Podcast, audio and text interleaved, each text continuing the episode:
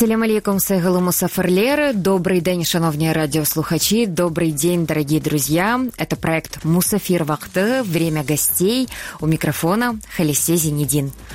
Друзья, в прошлую субботу мы говорили о священном месяце Рамадан, о посте, почему необходимо держать пост, как сделать этот Рамадан лучшим для себя и близких. И в прошлом эфире мы приняли решение, что было мало времени, сегодня мы продолжим говорить. И сегодня со мной также на связи Аиша Сытник. Мы будем говорить о том, как облегчить Рамадан, об особенных делах и о посте, а также о поклонениях и теравих намазе. Ассаляму алейкум. Добро пожаловать. Алейкум ассалям. Аллах расположен, что меня снова пригласила. Очень приятно с тобой беседовать, как всегда. В тот раз, на самом деле, не хватило нам времени немного. Да, это правда. Как у тебя проходит Рамадан? Альхамдулях, первые дни было сложновато, хотя я вот держу с самого детства. Это фаза детоксикации называется. Угу. А сейчас очень легко. Как у тебя проходит Рамадан? Э, Сагол, у меня проходит хорошо. Я в таком пребываю возвышенном состоянии, альхамдулиля, правда, что я понимаю, э, что всего один месяц в году, и такое состояние, его не описать словами, это человек, который находится в этом состоянии, который держит пост и вообще чувствует... Пропадает? Связь пропадает, да. Человек, который чувствует этот месяц и связь со Всевышним, уверена, что для него этот месяц особенный. Для каждого мусульманина этот месяц особенный, но мы почему-то забываем, что месяц заканчивается, очень важно понимать, что не только в Рамадан э, важно соблюдать все это, но вот в этот месяц люди особенно относятся к себе, к своим отношениям со Всевышнему, и то, что упускали, пытаются наладить. Скажи, пожалуйста... Ага. Эм, да? Да, Аиша, об особенных делах в Рамадан. Что важно совершать людям? Какие добрые дела нужно делать в этот месяц? Вот э, я вообще хотела сначала начать с того, что с того, на чем мы остановились в прошлый раз. Да. Для чего мы делаем эти дела? Ну, немножко так подытожу, чтобы повториться, что все эти ну, вот дела, которые мы делаем в этот месяц, для чего мы их совершаем? Для того, чтобы достигнуть довольства Аллаха, да? Чтобы Он был нами доволен. Потому как ты знаешь, что если доволен тобой Аллах, значит, ты делаешь все правильно. И чувство правильности, чувство того, что ты идешь в правильном направлении, оно делает тебя счастливым. Угу. Подобно тому, как человек строит карьерный рост. Э, когда мы в школе ставим себе цель, что мы закончим школу, поступим в университет и дальше пойдем куда-то учиться, и когда мы эти все цели выполняем, мы счастливы не потому, что мы их выполнили, а потому что мы как бы шли на выполнение этих целей, вот мы в пути. Вот от этого именно говорят же, э, удовольствие от процесса. Вот оно так и есть это удовольствие ты получаешь, потому что ты знаешь, что ты делаешь правильно. И также в религии. И Рамадан это такое время, когда э, Аллах говорит, что Он оковывает как бы все науч- научающие силы, да, то есть все, все, все абсолютно, что может сбивать человека, все Он убирает и дает тебе полную свободу, огромный просто шанс, возможность делать то, что ты не делал. И ты можешь себе это внести в привычку в этот месяц. Если не можешь вести привычку, то ты должен просто постараться максимально сделать все, что ты можешь, все, что находится в твоих силах. И самые такие вот вещи, главные, основные, наверное, которые хотела бы я затронуть, и реальные, то, что реально вот в наших силах, да. А, первое, это было бы а, омовение не простое, а перед каждым намазом. Э, считается желательным перед каждым намазом, даже если ты, ты взял омовение, если оно у тебя есть, обновлять его. Угу. И, э, может, знаешь, чистить мисвак, мисваком, мисвак это да, такой да, корень, да. да, зубы. Потому что пророк даже говорил, что если бы я, э, ну, если бы это не было сложно для моих последователей, для мусульман, я бы сделал это даже обязательным. То есть настолько это было для него приятным, важным. Пророк же нам желает только того, э, только то такое самое хорошее, что и сам как бы это принимает для себя. То есть это реально было, значит, важная вещь.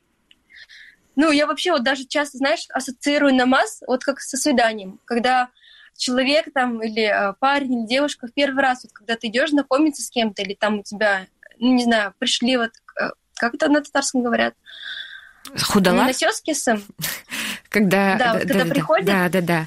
Сваты, так назовем. Ты вот максимум да, на сватовство, да. И ты на максимум вкладываешься, ты выглядишь хорошо, ты пахнешь, пахнешь хорошо. Ты продумаешь все, что будешь говорить. Вот намаз, и ты должно быть подобно этому. Угу. Оде... Ну, выбирать красивую одежду, выбирать э, даже миски, которые ты любишь, делать приятную обстановку, думать о том, что, может, какие-то ты новые суры хочешь прочитать во время намаза. Вот. Готовиться, То, правильно? Э... Вот, э, я... Да, готовиться. Потому что тут очень важно и особенно понимать, эм, когда мы готовим к себя к этому состоянию, приближаясь к нему, мы отдаемся еще больше. Это, наверное, как и в любом да. другом деле, когда ты чувствуешь ответственность в подготовке, как минимум. Почему, э, почему важно совершать и суну, и фарс намазы? Потому что концентрация когда ты концентрируешься сначала на да. суне намазе, потом на фарс намазе, ты уже более погружен. Именно так. Даже э, в медицине есть такое понятие, что важно, важно не пропустить тот момент, вот когда ты проголодалась, и ты идешь готовить себе еду. Вот эта вот подготовка еды, это уже подготавливает твой желудок к э, выделению желудочного сока, который тебе понадобится позже, чтобы переварить эту еду. То есть мы полностью, наш организм устроен так человека, что и вот в еде так, в обычных, да, э, ну, таких бытовых вещах. И в поклонении тоже так, что чтобы это произошло хорошо, чтобы мы смогли переварить этот на массовой голове, надо мозг сначала подготовить. Угу. Правильно, вот как бы судной намазом и омовением перед каждым намазом. То есть омовение ты должен брать уже думать об, об, об намазе, что ты можешь попросить у Аллаха, что ты можешь сказать там, что ты можешь прочитать там. А, кстати, вот хотела по поводу омовения и намаза Э, тоже сюда же, что э, был у пророка, саллаху алейхи один сподвижник. Он очень известный, Беляль, Радалахман. И однажды пророк, саллаху алейхи спрашивает его, говорит, «Ой, Беляль, что ты делаешь такого, что не делаю я?» Потому что, говорит, я слышал, у пророка же, ну, э, как бы вахи, это как... Угу. Э, как это же на русском переводится? Откровение, вот, да откровение. И Аллах ему как бы показывал и говорил то, что не знают люди. И он говорит, что ты делаешь такого, что не делаю я. Потому что, говорит, я, вид, я слышал, что, входя в рай, твои сандали были впереди меня. То есть где пророк Мухаммад и подвижник? Это даже не пророк. Но он делал такую вещь, которая его поставила впереди пророка. Впереди пророка даже. Угу. Пророк, который, как бы, ну, можно сказать, а, они же без, безгрешные пророки, да, но если они совершают ошибки, то это специально умышленно, а, ну, Аллах так делает, чтобы показать нам на этом какой-то пример, урок. И тогда Беляль сказал, что я просто перед, после каждого намаза, где бы я ни был, делаю дополнительных два ракета, а, не намаза, прошу прощения, после каждого омовения. Угу. Вот он взял омовение, и он сделал себе э, такое, ну, как желательное поклонение, что после каждого омовения э, делает два ракета намаза. А потом читает намаз, либо же если просто обновил омовение, потом опять прочитал эти два ракета. То есть его омовение неразрывно всегда с этими двумя ракетами. И это сам пророк у него спрашивает. Вот. Э, я эту историю, когда узнала, очень сильно удивилась. Прям неожиданно было. Э, да, э, неожиданно одно. И вообще, насколько мне известно, человек всегда должен находиться в состоянии омовения. И это, это лучшее, что может быть, когда ты, когда ты всегда можешь обратиться к Всевышнему. Да. Да. Э, это безумно интересно, и это так важно особенно внедрять в этот священный месяц, потому что как важно по итогу, по завершению этого месяца все сохранить. Вот как это сделать? Э, есть ли у тебя какие-то, не знаю, можно ли сказать лайфхаки, но твои, э, твои методы, которые ты применяешь в жизни? Такой вопрос. Сложно сказать, но пока вот ты задавала, я подумала, что, наверное, это связано с искренностью. Угу. Не с тем, что ты искренне в том, что я правильный мусульманин, я люблю Аллаха, я буду это оставлять в жизни. Не так. Скорее, как... Э, знаешь, у меня были проблемы со здоровьем в прошлом году. Угу. И я э, вязалась, грубо говоря, вязалась в очень просто, очень жесткую диету. Но я знала, что она правильная, она просто нереально эффективная, она очень жесткая реально. Она не приносит вреда здоровью, э, но я ее держала. Я еще была беременна, то есть беременная mm-hmm. женщина, когда еще много разных вещей хочешь, и как бы в Турции сезон фруктов, тут персики, арбузы, дыни. И вот это я держу. Там практически пару продуктов, которые ты мог только есть. И на тот момент э, мне было сложно. И через какое-то время, ну, так как я не смогла продолжить там за не менее некоторых препаратов, я ее бросила. Но в то время, когда я ее держала, в конце, вот у меня был месяц, я почувствовала на себе такой эффект от нее. Просто я, у меня решилась проблема, которая была в моей жизни там на протяжении ну, нескольких лет, да, то, что мне беспокоило в плане здоровья. Uh-huh. И вот по итогу этой э, диеты, диеты оно мне ушло. То есть я это полностью прочувствовала, ее эффективность. И я в течение всего года я ждала самый подходящий момент, чтобы снова к этому вернуться когда мне не получалось этого делать там сразу, uh-huh. ну, летом не получилось, допустим, там дальше не получилось в некоторых обстоятельствах, но почувствовав эффект, то есть полностью прочувствовав, что это такое, как она влияет, я захотела к этому вернуться. Я опять в этом Рамадане в ней. То есть Маша. мне кажется, что если ты почувствуешь, то есть полностью будешь искренне, искренне отдаваться в дуа, искренне отдаваться в намазе, ты почувствуешь сладость всех этих э, обрядов поклонения, и тогда не надо будет ставить себе там графики или, не знаю, где-то птичку писать. Ну, это, конечно, надо, потому что человек забывает. Но вот эта вот тяга, как, как, склад, как с, к этому, к сладкому, угу. она будет сама тебя тянуть постоянно э, к совершению этого. Да, Аллах желает нам облегчения, не желает нам трудностей.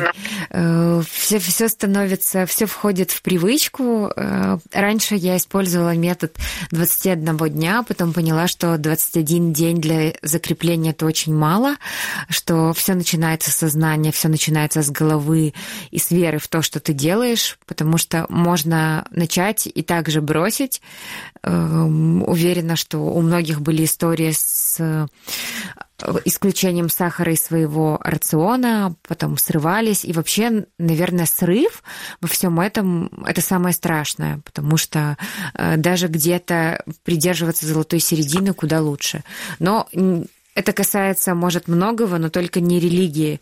И тут, тут, тут важно полное погружение – Еще, что меня очень сильно радует, что с каждым годом я все больше и больше слышу людей, которые начинают поститься, которые меняют образ жизни в этот месяц.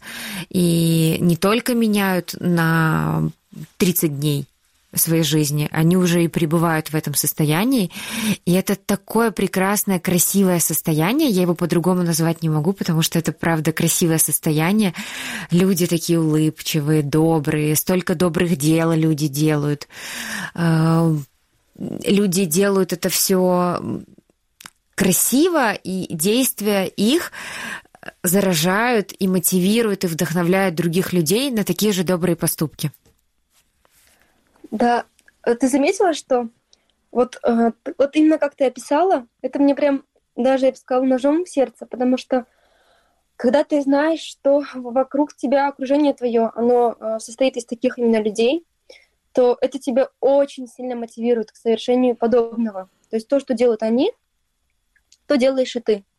Mm-hmm. Когда я хотела привести такой пример, когда мы жили в Крыму, это было буквально пять лет назад, а, у нас были соседи, и, возможно, это многие пережили, а, с возвращением с Узбекистана, с других разных а, кусочков земли, разные татары, то есть Крым опять на свою родину, некоторые начинали соблюдать. И моя семья, она была такой как раз-таки семьей, но в связи с тем, что как бы просвещение Советского Союза оставило некий след, люди не сразу понимали и принимали поклонение других. Uh-huh. То есть они его приравнивали, э, грубо говоря, говорили, что вы продались там кому-нибудь и подобное, да? И не uh-huh. понимали вообще смысл всего происходящего. Но шло время. Через буквально лет 10 э, многие, они хотели бы, ну, как сказать, хотели бы. Тут такой фактор есть, что человек, он всегда знает, он всегда, э, у него есть как бы ум, разум, который Аллах ему, ему дал, и он всегда может разделить правильное от неправильного. Потому что даже если ты будешь жить в такой атмосфере, где там все по-другому, и тут ты приходишь, тебе кажется, о, это неправильно, все равно у тебя есть ум. И это как бы и особенность человека, что Аллах нам его дал, чтобы мы могли понять, что есть что. И люди начинали понимать, что, кажется, это правильно, что они делают, и надо как бы делать подобное. И на данном этапе начинался такой этап уже не отрицания полного, а э, этап, когда человек себя начинает постоянно, э, ну, как бы это так правильно назвать, эм, я, я очень извиняюсь за свой русский язык, потому что я тут пока разговариваю все время на турецком, начинаю забывать элементарные слова. Все в порядке, будем чаще человек, эфиры проводить. Эм, человек начинает отчитывать. Да. Грубо говоря, вот так. То есть, эм, например, он знает, что ты держишь пост, и он спрашивает, как бы, как дела? Я говорю, ну, я держу пост, допустим. Вот, альхамдулях, ну, нормально проходит Рамадан и так далее. А он не держит. Я его могу даже не спрашивать, держит ли он, но он начинает сам мне говорить о том, что он не держит и э, какие-то там ну, проблемы. Хотя в большинстве, ну не в большинстве случаев, бывает реально у человека проблемы, но э, часто это просто как бы отговорка, если можно так назвать, да, чтобы не держать пост. И он говорит, ой, у меня там что-то болит, у меня еще что-то, или у меня проблемы, или у меня стресс, я не могу держать пост, или я еще к этому не пришел. Я еще и тому не подобное, готов. и так далее. Да, угу. я еще не готов. То есть человек, это значит, что он уже сам понимает, что ты делаешь правильно, что он должен, тоже должен так делать.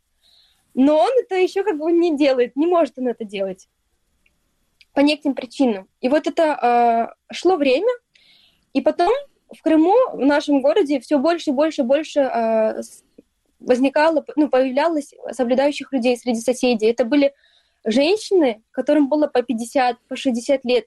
Ты просто представь, что человек прожил э, всю жизнь в одном каком-то настрое коммунистическом, грубо говоря, да? да. То есть, ну, с приходом с Украины там по факту ничего не поменялось в их голове. Он полностью прожил так, они, многие сами, они говорили потом или то, что мы его за спиной называли вот так, вот так вот, разными оскорбительными вещами. И она на 60-м году своей жизни, она меняет свою жизнь. И те соседки, которые как бы э, приходили позже, они уже даже приходили, знаешь почему? Потому что они смотрели, что, ага, они все идут на намаз на таравих в Рамадан, на, в мечеть. Они все ходят друг к другу на ифтары, а я осталась вне компании. И она уже как бы вот даже такой инстинкт быть вместе с обществом, ее еще больше, как бы это был последний такой пинок, который подталкивал их к совершению этих дел. И знаешь, что самое интересное? Эти женщины, они, эм, они, ну, в общении, то есть, когда ты общаешься с кем-то, да, ты этому набираешься, но они вот такие, что даже э, когда нету человека, который с ними сейчас вот может пообщаться, им что-то рассказать о религии, потому что Э, ну, как бы все равно век цифровой, и там уже книги много кто не читает, их не так не так, что ты зашел в любую библиотеку, и библиотек много, и ты там ее везде нашел, ну, книгу, которую ты желаешь. И с интернетом еще не очень сильно дружит, да, поэтому больше всего они узнают знания как раз-таки через общение с, со знакомыми. И э, когда этих знакомых нету, они все равно продолжают соблюдать. Uh-huh. И они делают это таким примерным образом, каждый раз так щепетильно относятся к азану, к намазу, читают дуа, кстати, это э, относится к желательным вещам, к которым я бы отнесла, вот особенно в Рамадан. Это даже между азаном и икаматом, это когда э, азан прочитал мужчина, да, призвал на намаз, и потом тот, кто будет читать намаз, э, он произносит икамат, то есть призыв на молитву, еще одна. И ты между этими, э, между этими двумя словами ты можешь читать кстати, дуа, это тоже принимается, Аллах не отвергает это дуа. И просить а, Идти все, пешком да, в мечеть на намаз, да. Угу. Идут пешком они в мечеть на намаз. Они совершают рекомендуем, рекомендуемые намазы дома. Кстати, есть хадис, где Аллах тоже, э, где, э, где пророк говорит, что совершать часть намазов надо в домах, потому что иначе как бы дома превращат, превратятся, как ну, он сказал, в могилы, то есть умершее поле под, ну, какое-то. Они стоят таравих намазы, они не ложатся до утра, делают какие-то садака даже, собирают свою пенсию и делают садака. Берут в пятницу э, гусуль, то есть полное омовение. Перед каждым намазом дают омовение. Зовут на ифтар, угощают людей, потому что знают, что угощение людей — это большая награда. Потом во время Рамадана есть э, ночь Аль-Кадр, которую желательно простоять как бы всю ночь в поклонении, да, и вообще все 10-10 ночей тоже желательно проводить в поклонении в полную. Э, потому что Аиша Радаллаху тоже говорила, что необходимо проводить ну, не то, что необходимо, она говорила, что пророк проводил 10 ночей полностью э, в поклонении. И они тоже полностью, я просто помню, как мы ходили вместе, и они с утра, а нет, стоп, с ифтара до сухура, до утра, даже больше, они оставались в мечети, они читали намазы, они читали Коран. Мы общались на разные темы, поминали, то есть Аллаха, ну, этими темами разговаривая о его чудах, о его могуществе, о том, какой он есть, милостивый и милосердный по отношению к нам. Когда кому-то из них было сложно, напоминали друг другу, что необходимо э, кого-то простить где-то, например. Все равно это соседи, там у кого-то с кем-то бывают проблемы. Необходимо где-то провести сдержанность, где-то, может быть, проявить э, терпение. Э, Аллах говорит, что э, сдерживающий гнев прощающих людям, и пояснил, Аллах любит делающих добро. То есть Аллах любит этих всех людей. И э, тех, которые примиряют, примиряются, тоже есть хадис, где говорится о том, что э, знаешь, тайные беседы, это то есть то, что mm-hmm. ты скрыто общаешься один с другим человеком, например, ну, один-один там, либо же, например, может даже, ну да, один на один то там говорится, что э, то говорится, что вот эти тайные бе- ну, беседы, когда ты общаешься с человеком, они должны быть направлены на то, чтобы человеку говорить о религии, о том, чтобы он давал милостыню, призывал к одобряемому, или же напоминать о том, что, например, ты поссорилась с кем-то, я говорю, ты должна помириться, да? Я могу это сказать как бы тайно, не, mm-hmm. не на глазу всех людей. И вот это вот все Почему, кстати, затронула эту тему, раз так пошло, э, к соседям? Потому что это реально такая вещь бытовая, которая, э, в которой мы живем, каждый из нас. И можно зарабатывать, и можно делать все желай, желательные вещи в Рамадан именно с соседями. Не обязательно тебе ехать куда-то, не знаю, если ты живешь в каком-то селе, в центр города, на самую большую, самую большую мечеть, там это все делать.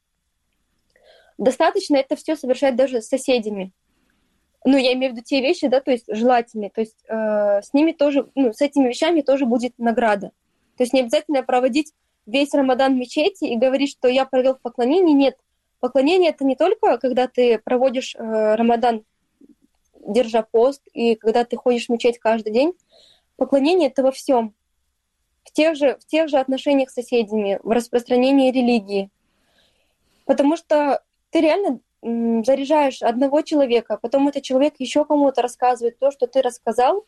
Угу. И в итоге, э, вот мы сейчас ехали из Крыма, и вот те соседки, которые были мамы, они звонят, они скучают, и я их так очень сильно полюбила, альхамдулях.